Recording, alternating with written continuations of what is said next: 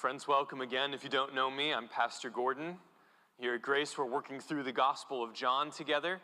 And so if you have a Bible, I encourage you to follow along. We'll be looking at John chapter 14, verses 1 through 11. We're going to break out verses 12 through 14 for next week, probably. Um, so we're focusing on one aspect of this passage because there's a lot of stuff going on in here. And this passage is particularly and practically relevant to one of the most common struggles that we experience, and certainly a struggle that I experience, which is anxiety, uncertainty, even doubt. It's good medicine as we work through the Gospel of John to periodically remember why John wrote the Gospel of John. So in John chapter 20, verse 31, he says, These are written so that you may believe, trust, rest, be assured of. So that you may believe that Jesus is the Christ, the Son of God, and that by believing you may have life, eternal life, new life, true life, the good life in His name. So these are the things that John is working towards. He wants us to believe in the Son of God so that we may have life. This life that comes by faith is not only a future hope, however, it's a present reality. And so, here in the upper room discourse, Jesus is encouraging his disciples to trust him now. Even, and I'd say especially, when things look beyond all hope. You have to remember that Jesus has now been saying several things that are extremely disconcerting to the disciples. And whether they had managed to put away from their mind the number of times that in the course of his ministry he had told them, I'm going to go and die, and that's the point of my ministry, they've either just shunted those memories off or kept them at bay, and now at the last moment he's now describing things like, one of you is going to betray me. I'm going to die. I'm going to leave. I'm going somewhere and you can't follow me. And when Peter insists, I'll go anywhere, he says, No, you can't and you won't. I need to do this. You have to imagine that their anxiety is running a little hot. Jesus encourages disciples to trust him now even when things look beyond all hope. And the main idea for today's message, and I think of this passage, is trust Jesus to bring you to the Father. Trust Jesus to bring you to the Father. There are two parts to the main idea of this message, and you can see them in verse 1. So look at verse 1. Do not let your hearts be troubled, and believe in God, believe also in me. The goal of this passage is to give Christians assurance and to provoke an enduring faith. And at this point, I have to address you. If you're, if you're not a Christian this morning, welcome. Thank you for coming and spending some time with us. We're glad that you're here. This section from John 14 on is particularly and peculiarly relevant to Christians. That doesn't mean that you can't learn anything by it, you can. We're very glad that you're listening in. You can see the wonderful promises that Jesus offers to his people. But, friends, I'm going to be speaking specifically as though I'm talking to Christians. And sometimes I try and emphasize and move my language so that it's more inclusive. But Jesus is speaking specifically to his disciples at this point. And the promises that Jesus is offering to his disciples are for his disciples. So if you're a Christian this morning, listen in close. Trust Jesus to bring you to the Father. The goal of this passage is to give you assurance and to provoke an enduring faith. Look at the end of the section then in verse 10, and you'll note how that faith appears. It appears often. In verse 10, he says, and you could, if, you're, if you have your Bibles, if you're into underlining or highlighting, you could highlight these. Do you believe that I am in the Father? And then in verse 11, believe me that I am in the Father and the Father is in me, or else believe on account of the works themselves. Finally, in verse 12, whoever believes in me will also do the work that I do. So you can see in verse 1, he tells you, don't let your heart be troubled. How? Believe in me. And then stacks these promises as the one who believes in him. So, friends, the opposite of a troubled heart is a trusting heart. And the remedy for anxiety is assurance.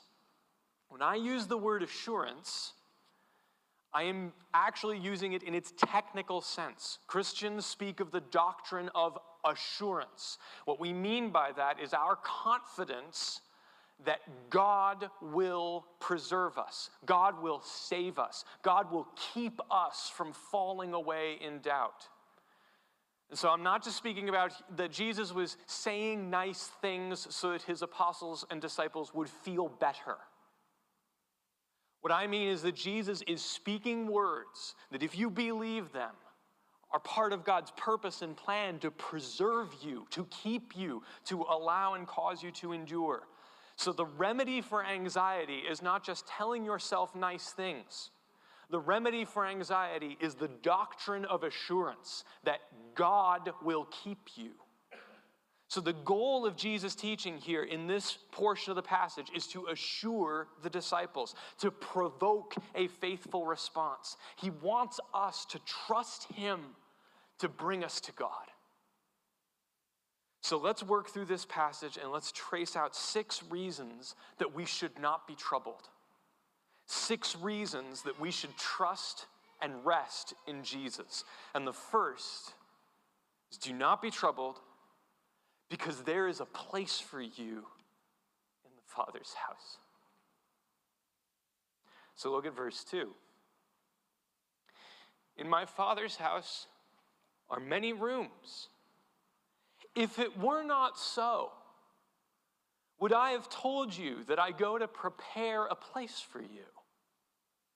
The emphasis here on Christ's statement, as much as some of us might be accustomed to the KJV, in my father's house there are many mansions, the, the emphasis of the word in the Greek here is not so much on the lavishness of the apartments, although they very well may be lavish, but on the location.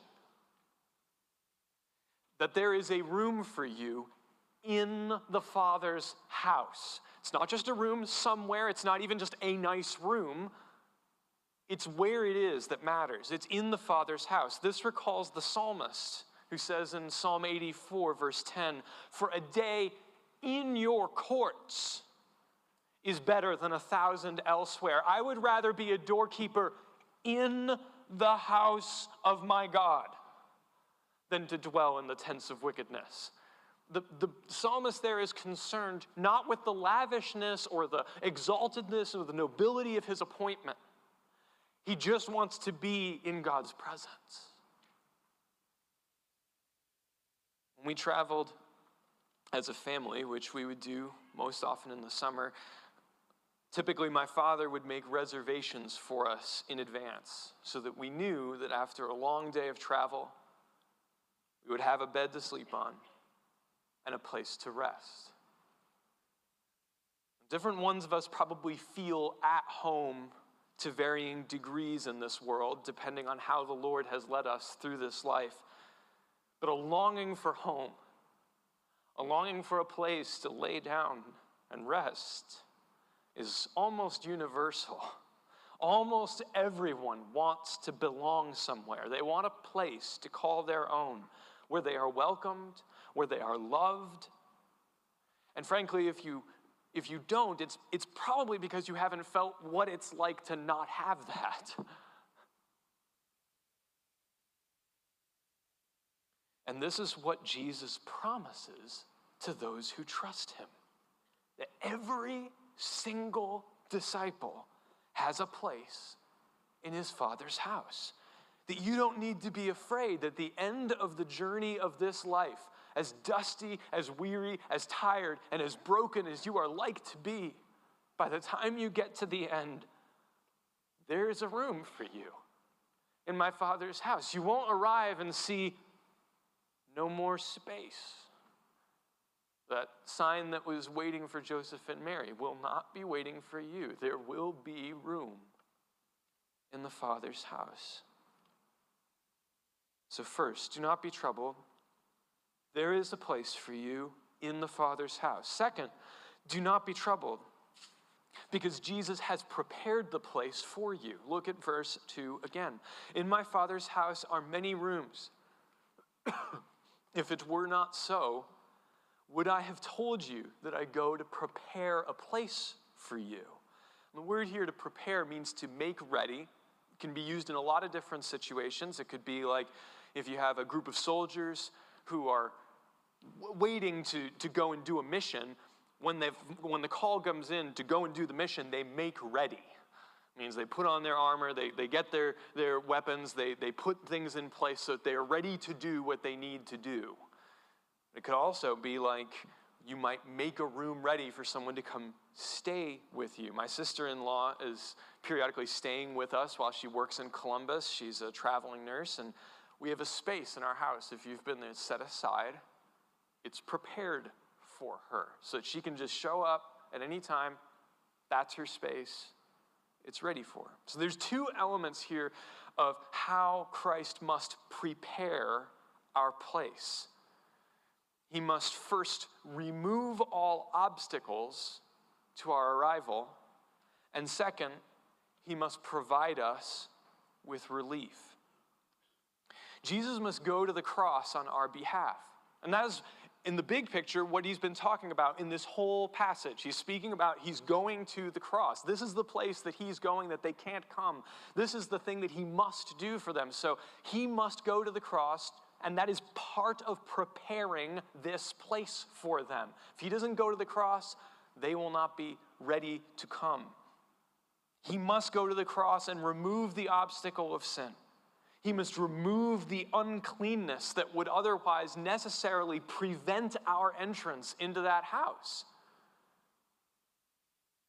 But he must do more than remove our obstacles.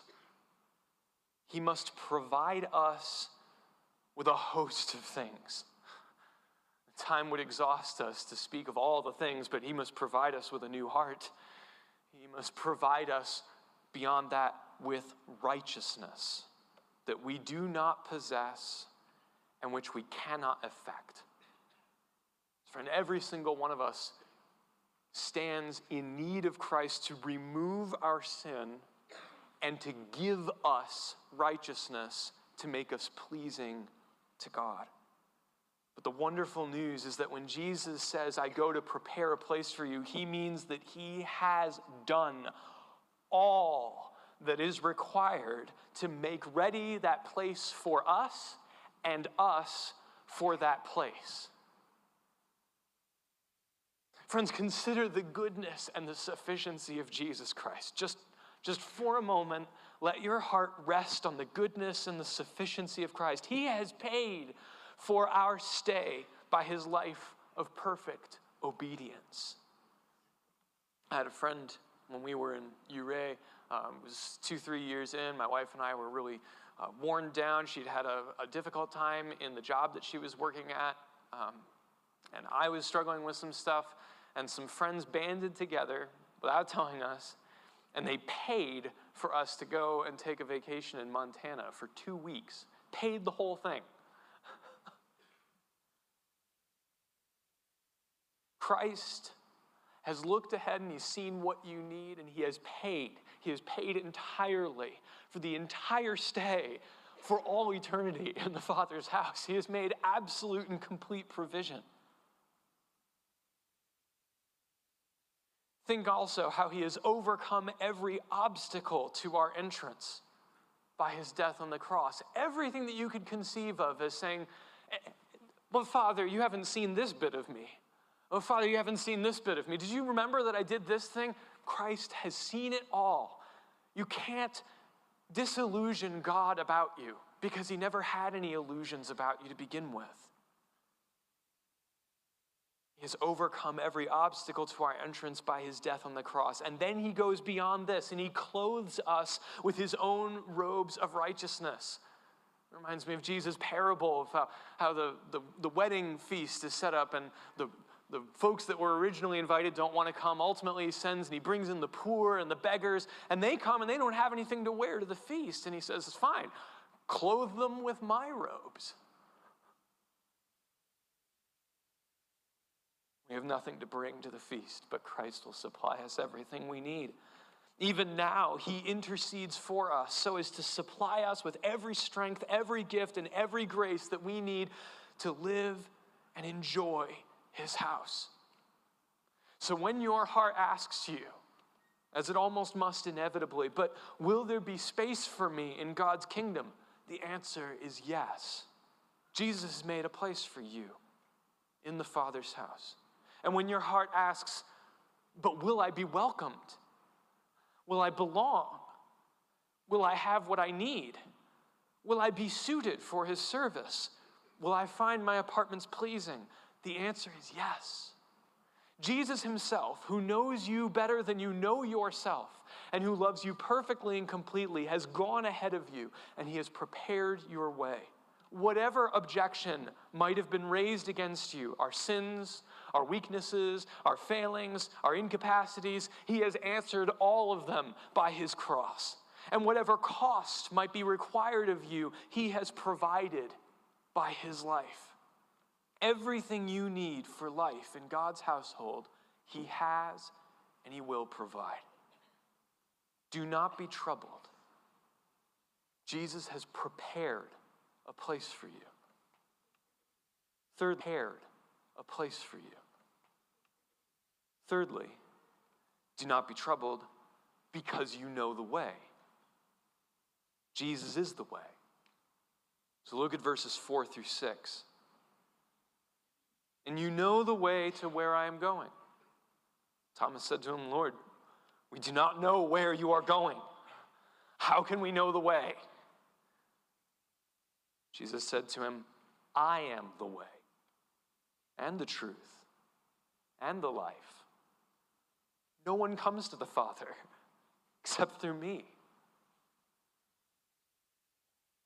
Friends, if Jesus' disciples could not follow him to the cross, which we know they could not, just as in chapter 13, verse 33, he had said, As I said to the Jews, so now I say to you, where I'm going, you cannot come. So if Jesus' disciples could not follow him to the cross, they will be able to follow him after and because of the cross. In one sense, Jesus is going to the cross. And in that sense, where he's going, they cannot come. But in another sense, where Jesus is ultimately going is to the Father. So if you let your eyes uh, look down to verse 28. Jesus says, You heard me say to you, I am, a going, I am going away and I will come to you. If you loved me, you would have rejoiced because I am going to the Father. The Father is greater than I. So, in one sense, he's going to the cross, but in another sense, he's going to the Father. And he's going to the Father to prepare a place for them. And in this sense, they do know the way. And by the power of the cross, they can and they will follow. And that's what last week's sermon almost was entirely spent on that when Jesus says to Peter, afterwards you will follow me, he's not just speaking about Peter's martyrous death on an inverse cross. He means that as a result of the work of the cross in the lives of his disciples, they will be able to follow him and come to the place that he is ultimately going. They will be able to come to the kingdom. So Thomas's question, we have to, I mean, I, I understand him. It's probably best understood literally. I don't think he is speaking spiritually to Jesus. Thomas is very tactile. Thomas likes really hard evidence. We know this. He might be like the millennial, insisting that if he doesn't have an address, he has nothing to plug into his Google Maps, and as a consequence, he cannot get to where Jesus is going. Like, give me the address. And he's deeply uncomfortable when Jesus says, Look, just follow me. But joking aside, Thomas' question demonstrates that he's thinking literally, not spiritually.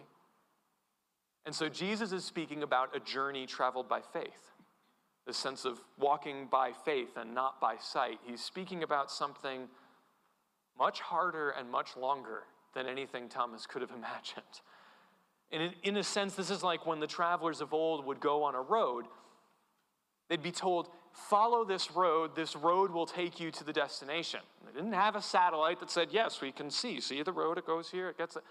They didn't have anything except, well, this person that I trusted said to go on this road, and if I follow this road, it will take me there.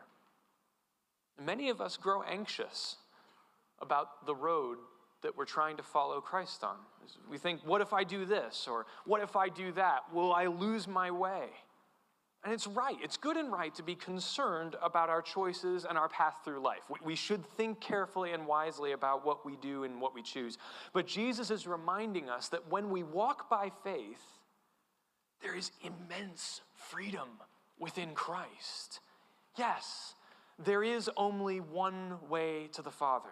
No one gets to the Father any way than by the way of the cross, by trusting in the person, the word, and the work of Jesus Christ. But, but, there is immense freedom within Christ Himself. Friends, if you think like, I've had a number of folks come to me and they'll say, oh, well, should I move to this place or should I move to that place? Which one is the will of God? Or eh, should I, should I do this or should I do that? Eat this or eat that? And there's so many of those questions that, friends, as long as you're not intending to move to this place in order to steal or, you know, commit adultery, which yeah, that would be wrong.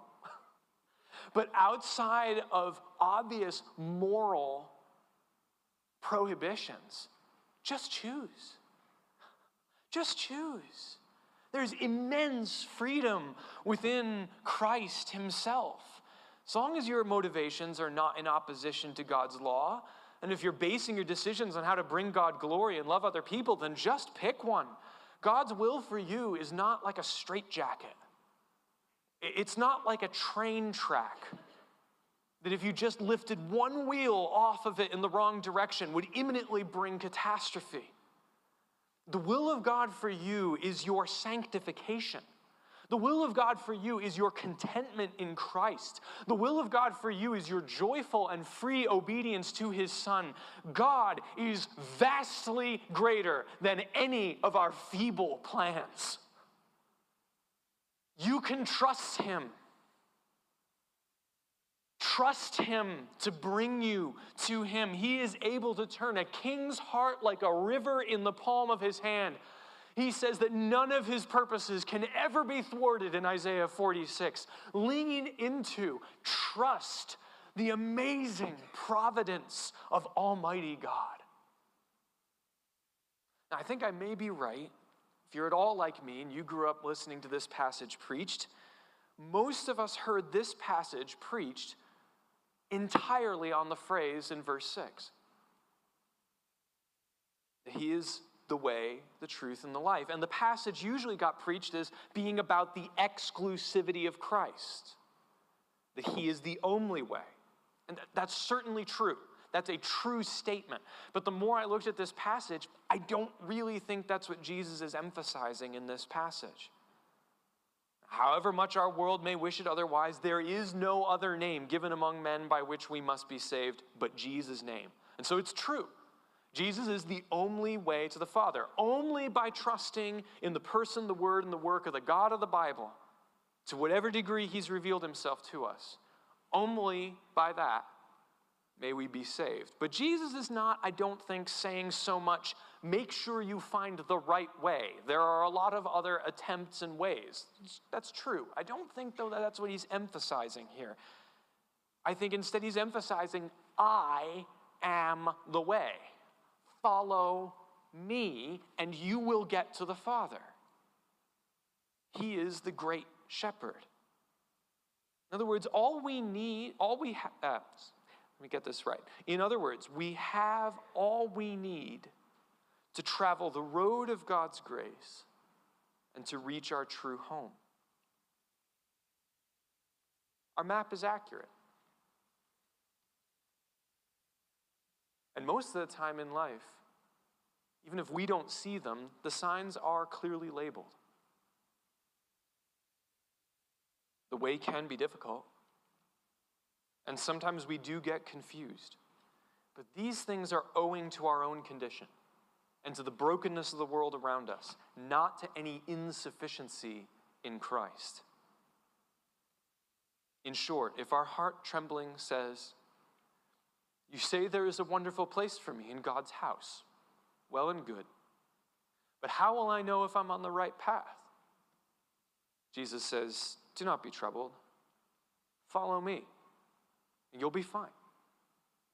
I am the way. So, fourth, do not be troubled because Jesus will bring you home to himself. Do not be troubled because Jesus will bring you home. Look at verse 3. And if I go and prepare a place for you, I will come again and will take you to myself, that where I am, you may be also. And this is really the root of the Christian's heart, is it not? Heaven is simply not heaven if Christ is not there. In fact, that can end up being a good litmus test for your faith. That statement, heaven is not heaven if Christ is not there. The sweetness of heaven is the presence of God. Listen to Revelation 21, 3 through 4. John describes many benefits. He says, I heard a loud voice from the throne saying, Behold, the dwelling place of God is with man. He will dwell with them, and they will be his people, and God himself will be with them as their God. So if you haven't picked up on it, he said three times the most important element of heaven is that God will be with his people. And that is why, and that is how he will wipe away every tear from their eyes, and death shall be no more. Neither shall there be mourning, nor crying, nor pain anymore, for the former things have passed away. Because God will be with us. The effective connection between heaven's joy and the absence of all sorrow is the presence of the living God. That's what takes away our pain, our tears, our suffering, and our sorrows. So here is a test for faithful affections. If you are coming to Christ, ultimately not for Christ Himself, but for pleasure, if you're coming to Christ because you think that He will give you in this kingdom or the next your perfect workshop, your favorite boat, your best car, your perfect body, your excellent, most desired skill set, perfect family, then Christ's word will not give you rest. When He says to you, Don't let your heart be troubled, believe in me, you're going to be left wondering well, are you going to give me the thing that I really want? But if Christ says, I am the way, and I've prepared the place, and I'm the one that's in the place, and you're coming to me, and if that's what you want, oh, Christian soul is ultimately content with Christ. It is Christ that the Christian soul wants. The Christian soul is not chiefly concerned about what kind of place God provides, but whether Christ will be there, whether Christ will be with us forevermore. So there's two elements that we need to gather from this point. First is that the mark,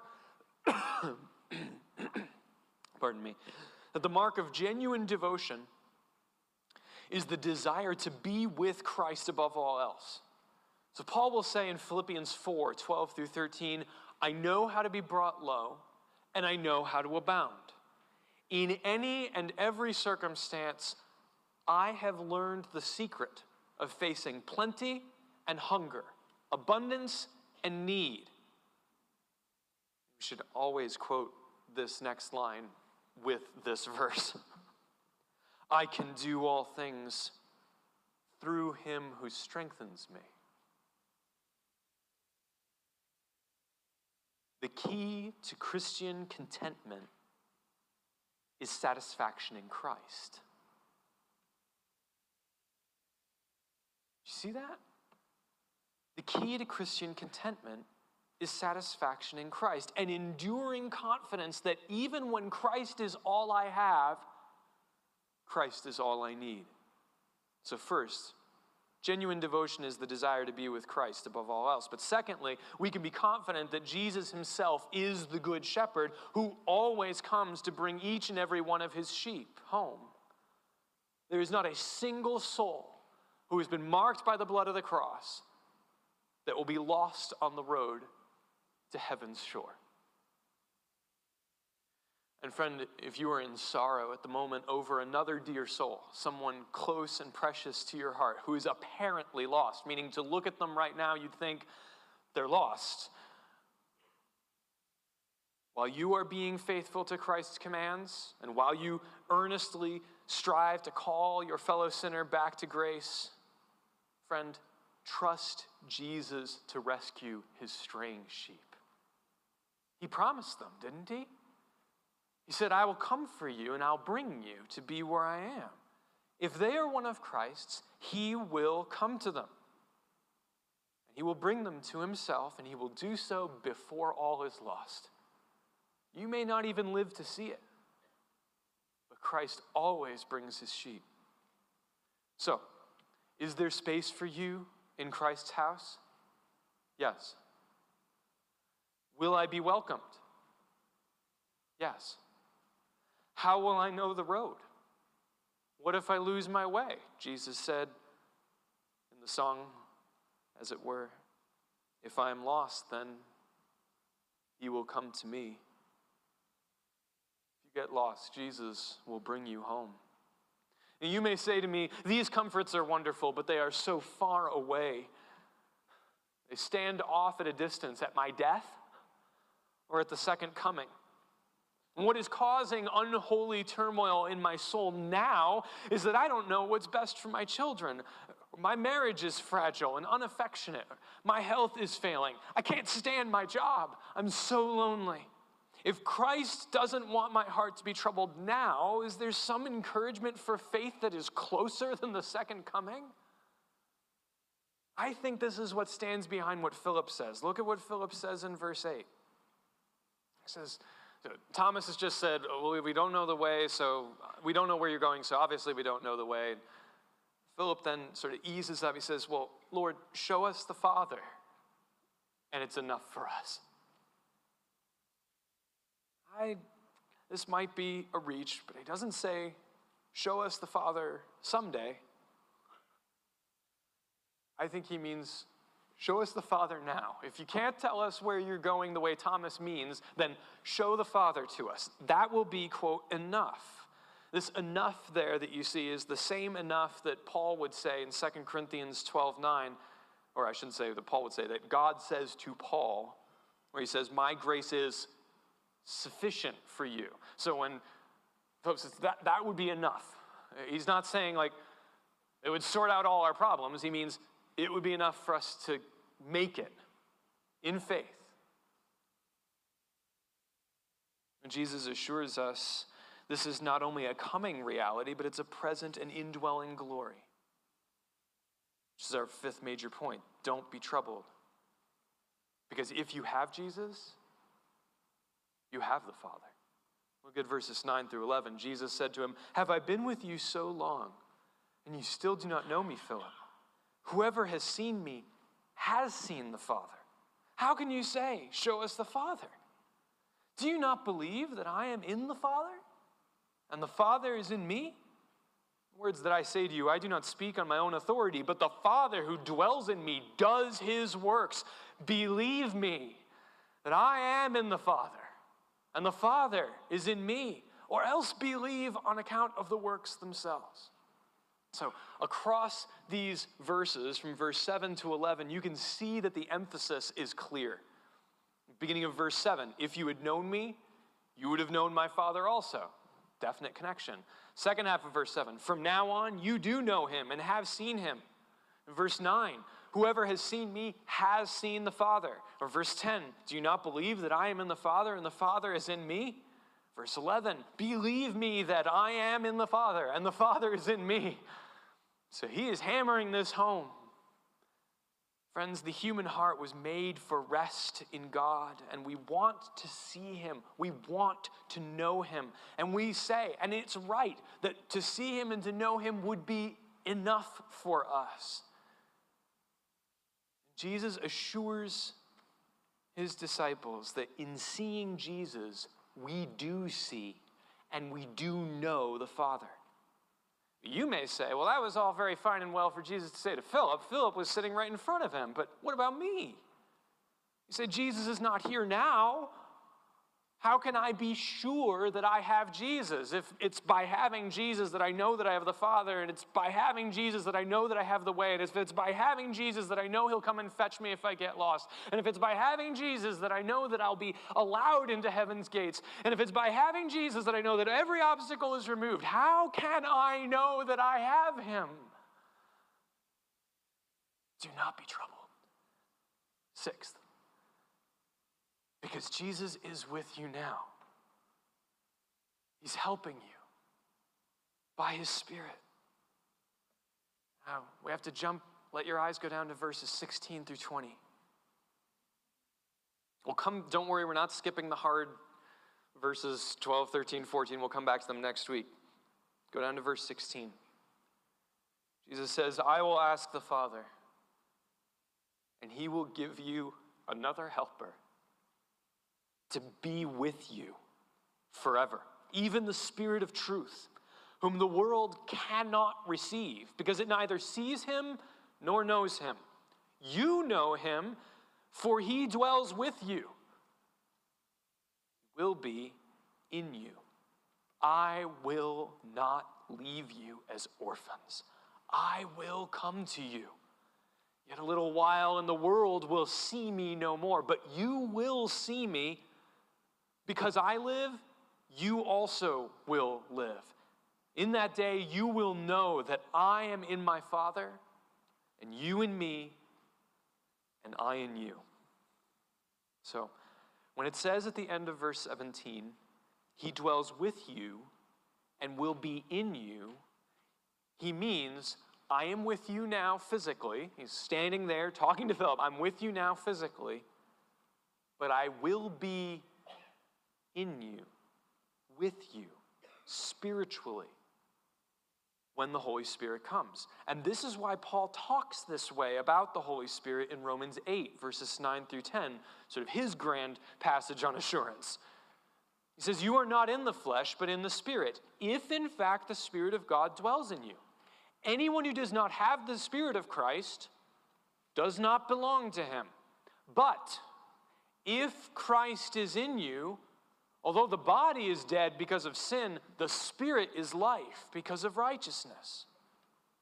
So, we can't address this particular topic thoroughly now, but suffice to say that when Jesus describes the Holy Spirit as a helper, that does not mean a subordinate. It doesn't mean an inferior assistant.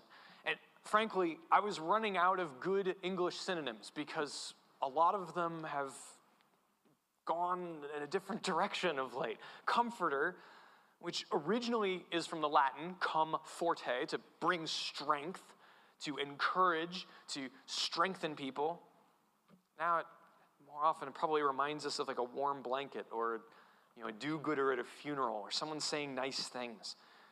Even advocate, which is a little bit closer, implying a legal defense. And if you've ever been in sincere legal trouble and you've been helped by an advocate, that might connote something to you that would be closer to what we mean, but even that sometimes seems impersonal.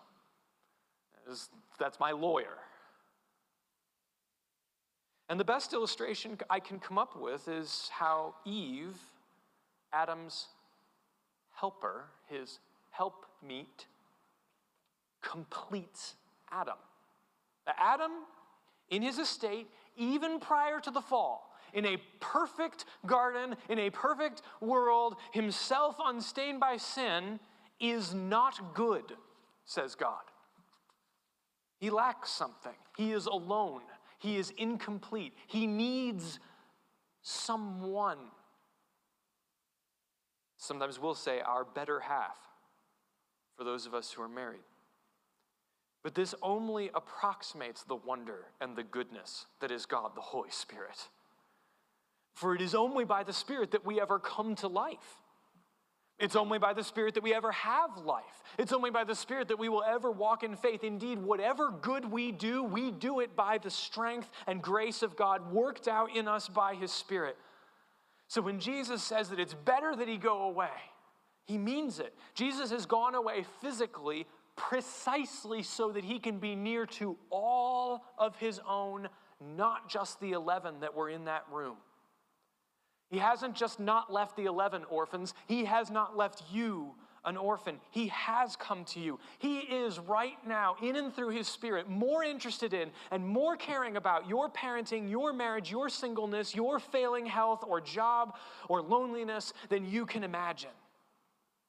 Because he didn't come to you as an observer, he came to you as a helper. Friends, if you trust in Christ, then Christ is with you now. He is with you now in the Holy Spirit of God. He is the one who grows our love for God and godliness in others. He is the one who convicts us of sin. He is the one who brings God's word to our mind and strengthens our hands and our will to joyful obedience. He is the one who applies the remedies of Christ to our soul. He is the one who upholds our life, for He is the Spirit of Christ Himself. In Him, Christ will always be with His people, now and to the end of the age. So, briefly, we need to apply this and then conclude. I can think of so many ways that the doctrine of assurance can help you. Knowing the goodness of Jesus can help you keep to the path of righteousness and avoid the deceitful temptations of sin. Sin is always going to offer you and say, Yes, I know that that promise seems very far off, very distant, and very untrustworthy. But what I've got for you right here, right now, is way tastier and way better. And even if the other thing sounds better, this is right here. You can see it. Friend, a doctrine of Christian assurance lets you look at that and say, no, that is less certain than what my Lord has promised me. That is less enduring than what Christ has given me.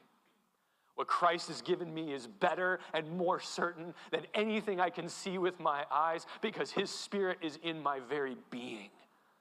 Secondly, knowing and trusting the promise of Jesus can calm your heart and instruct your tongue in a polarizing culture and in a social economy of rage. We live in a world that drives itself on anger, vitriol, and anxiety. Political candidates who seek to gather your support simply by making you anxious, upset, or concerned and how much of our social media is largely engaged with promulgating and moving about and shifting around large amounts of anxiety. The promise of Jesus Christ can calm your heart. This world is not my home, I'm just a passing through. And it can instruct your tongue in a world that just runs on anger to speak out of the abundance of kindness and compassion that's in Christ. Thirdly, knowing and relying on Jesus' provision can free you from the pursuit of worldly wealth and can free you to sacrificial giving and service. If you know that Jesus has prepared a place for you, a place for you, with all that you need to enjoy and delight in his eternal kingdom, then you can willingly choose a path through this life that's not going to bring you the same kind of success or fame or possessions or happinesses. You can sacrifice for Jesus if you know that Jesus has ensured your good. Fourthly, knowing and relying on Jesus' utter and absolute welcome can free you from pursuing the constant and total approval of your peers or your social group. If you know that Jesus is always going to be waiting with open arms at the household of God to receive you, it does not, in any ultimate sense, then matter what every other person around you thinks about you. For Christ has given you welcome. Christ has received you as his own. You are his son or his daughter. Never let that slip from your heart. Fifthly, trusting Jesus to bring you to the Father will free you from legalism, free you from pride, self loathing, and despair. Trusting Jesus to bring you to God will give you unshakable peace and unimpeachable joy. If Jesus is the one that's going to bring me to God the Father, then I don't need to make sure that I've gotten every last little rule done and right and kept and perfect, because Christ will bring me to the Father. And I needn't stand up as though I'm the one that got to the Father. I'm not, and I never would be. Christ brought me. And it can free you from self loathing. You might say, I don't deserve to be brought to God. But if Christ brings you, you're worthy. And it can free you from despair. There's no way. I'll never make it. Oh, friend, Christ will come to you and bring you to himself. So, friend, I want you to go home encouraged. I want you to go home reminded that if you trust in Jesus, do not be troubled. Instead, trust Jesus to bring you to the Father because there is a place for you in the Father's house. Jesus made it ready. Friend, do not let your heart be troubled. Jesus has shown you the way, Jesus is the way. Friend, do not be troubled. Jesus will bring you to himself. Friend, do not be troubled. Jesus and the Father are one. If you have Jesus, you have the Father. Friend, do not let your heart be troubled because Jesus is with you now and he will always be with you by his Spirit. Amen. Let's pray. Almighty God, do now condescend to your weak flock and comfort the afflicted souls you find. Speak meaningfully into our hearts these rich and wonderful truths. O oh God, plant beneath our feet the solid rock of the assurance of Jesus Christ. That if we give up lands or families or riches or kingdoms, yet you will restore to us those very things, and more besides, you will give us yourself in the next kingdom. And that even now, it's the light of your Spirit that lights our path. Oh God, comfort us by your word. Comfort us by your Spirit. Assure us of your goodness and bring us with all your saints into that eternal kingdom where you will wipe away every tear and where you will be with us and we will be your people and you will be our God. We trust you, Father. Jesus' name.